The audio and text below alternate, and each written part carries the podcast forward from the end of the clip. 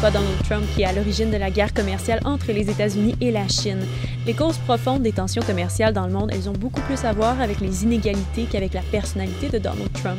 Je m'appelle Catherine Charron et cette semaine dans le balado Zoom sur le monde, François Normand, spécialiste en analyse géopolitique du journal Les Affaires, nous explique pourquoi la stagnation du pouvoir d'achat provoque des déficits commerciaux et ultimement des guerres commerciales.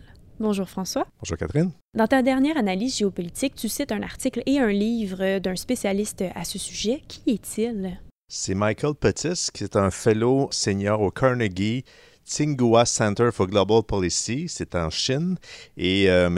Pettis est aussi professeur de finance à l'université Peking à Pékin en Chine, donc une université très prestigieuse.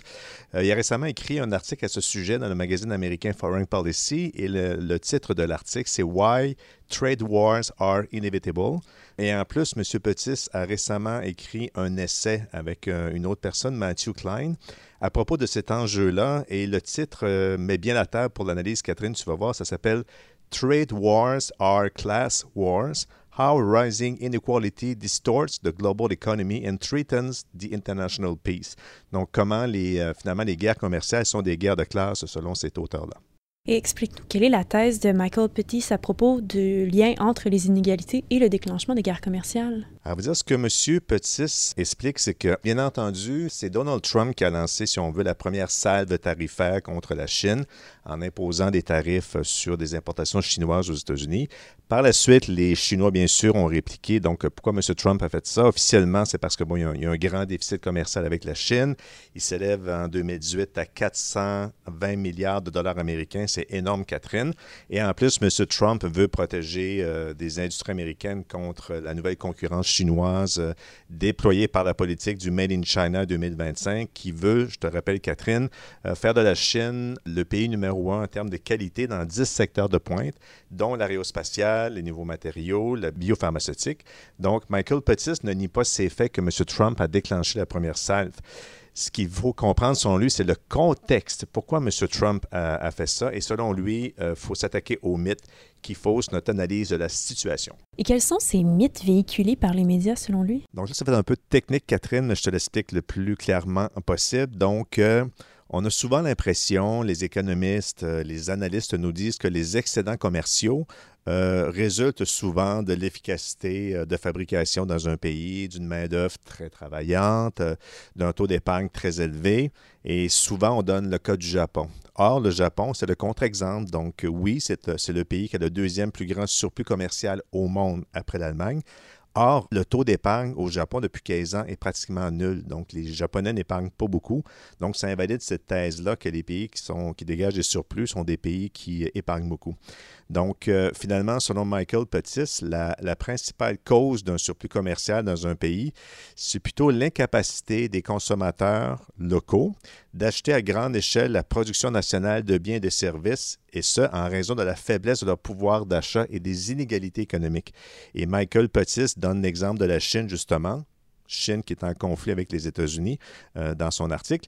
Donc, ce que Michael Pettis explique, c'est que depuis 20 ans, la part des revenus en Chine gagnés par les ménages chinois était la plus basse de tous les pays de l'histoire moderne. Donc, ça signifie que les consommateurs chinois ne peuvent consommer qu'une petite partie de ce qu'ils produisent. Donc, nécessairement, la Chine doit exporter les surplus pour que les entreprises puissent vendre les produits chinois. C'est sûr qu'actuellement, il y a environ 400 millions de personnes qui font partie de la classe moyenne en Chine. C'est énorme. C'est beaucoup plus que la population américaine qui est à peu près de 327 millions d'habitants. Mais ces 400 millions de Chinois-là, ça représente seulement 29% de l'ensemble des 1,4 milliard d'habitants de la Chine. Donc, ça représente un déséquilibre important. Et toute cette production chinoise-là, qui ne peut être consommée localement, elle est exportée. C'est pour ça que, selon lui, c'est la stagnation du pouvoir d'achat qui fait en sorte que ça fausse et ça crée un déséquilibre international. Et est-ce que le cas de la Chine, il est unique dans le monde? Non, justement, Catherine, l'Allemagne, un pays qu'on connaît bien, se retrouve dans la même situation. À vrai dire, encore une fois, l'enjeu de la stagnation du pouvoir d'achat et des inégalités, selon Michael Pettis. Depuis le début des années 2000, les salaires stagnent en Allemagne parce qu'il y a eu des réformes économiques. Donc, ça fait en sorte que les Allemands ne peuvent acheter qu'une petite production de la production nationale qui augmente sans cesse depuis une vingtaine d'années. Pour demeurer rentable et pour continuer de vendre, qu'est-ce que font les entreprises allemandes? Elles font comme les Chinoises. elles exportent bien sûr dans le monde entier. Et quel est le pays qui absorbe tous ces surplus-là en général? Je pense que les gens l'auront deviné, ce sont les États-Unis. Or, selon Michael Pettis, si les États-Unis ont pu absorber des surplus pendant des décennies, ils le peuvent de moins en moins actuellement. Et pour quelles raisons? Mais écoute, c'est que quand cette structure du commerce international s'est mise en place, essentiellement à la fin de la Deuxième Guerre mondiale, les États-Unis représentaient à peu près 50% du PIB mondial. Donc, des pays comme le Japon et l'Allemagne qui étaient en reconstruction, qui produisaient beaucoup de biens, mais avec une main-d'œuvre, avec un pouvoir d'achat encore bas à l'époque, ils exportaient leurs surplus commerciaux aux États-Unis. Et l'économie américaine était tellement grande qu'elle pouvait absorber ces surplus-là.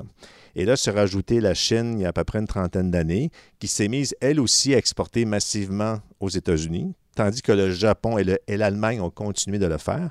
Or, actuellement, si le PIB des États-Unis représentait 50% du PIB mondial en 1945, maintenant, c'est seulement 24%. C'est une question de mathématiques. Donc, ce qu'explique Michael Pettis, c'est que les Américains ne peuvent plus absorber comme avant des surplus commerciaux des autres pays.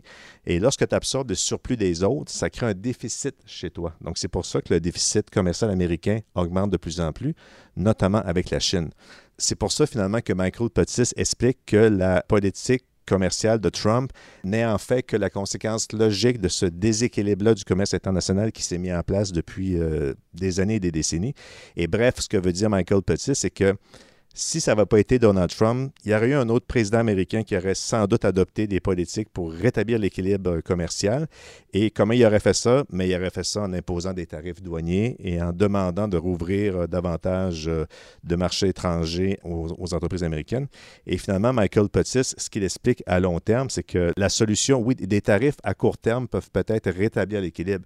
À long terme, il faut vraiment réduire les inégalités et favoriser l'augmentation du pouvoir d'achat dans les principaux pays exportateurs comme l'Allemagne, le Japon, la Chine, pour que les habitants et les consommateurs locaux consomment davantage de produits et que les exportations de surplus commerciaux de ces pays-là sur le marché américain diminuent. Parce que l'enjeu crucial, Catherine, parce que si on n'y arrive pas, ça va faire en sorte que les guerres commerciales vont perdurer. Et les États-Unis étant une grande économie, donc la politique commerciale américaine risque de devenir de plus en plus protectionniste, même si un nouveau président américain qui est élu en 2020. Merci François pour cette mise en perspective. Merci Catherine. Si vous êtes des mordus de géopolitique et ne voulez manquer aucune seconde du balado Zoom sur le monde, je vous encourage à vous abonner à notre flux RSS. C'est très facile, vous n'avez qu'à cliquer sur l'un des 3 boutons qui se trouvent en haut à droite de ce petit lecteur audio pour vous y abonner. À bientôt!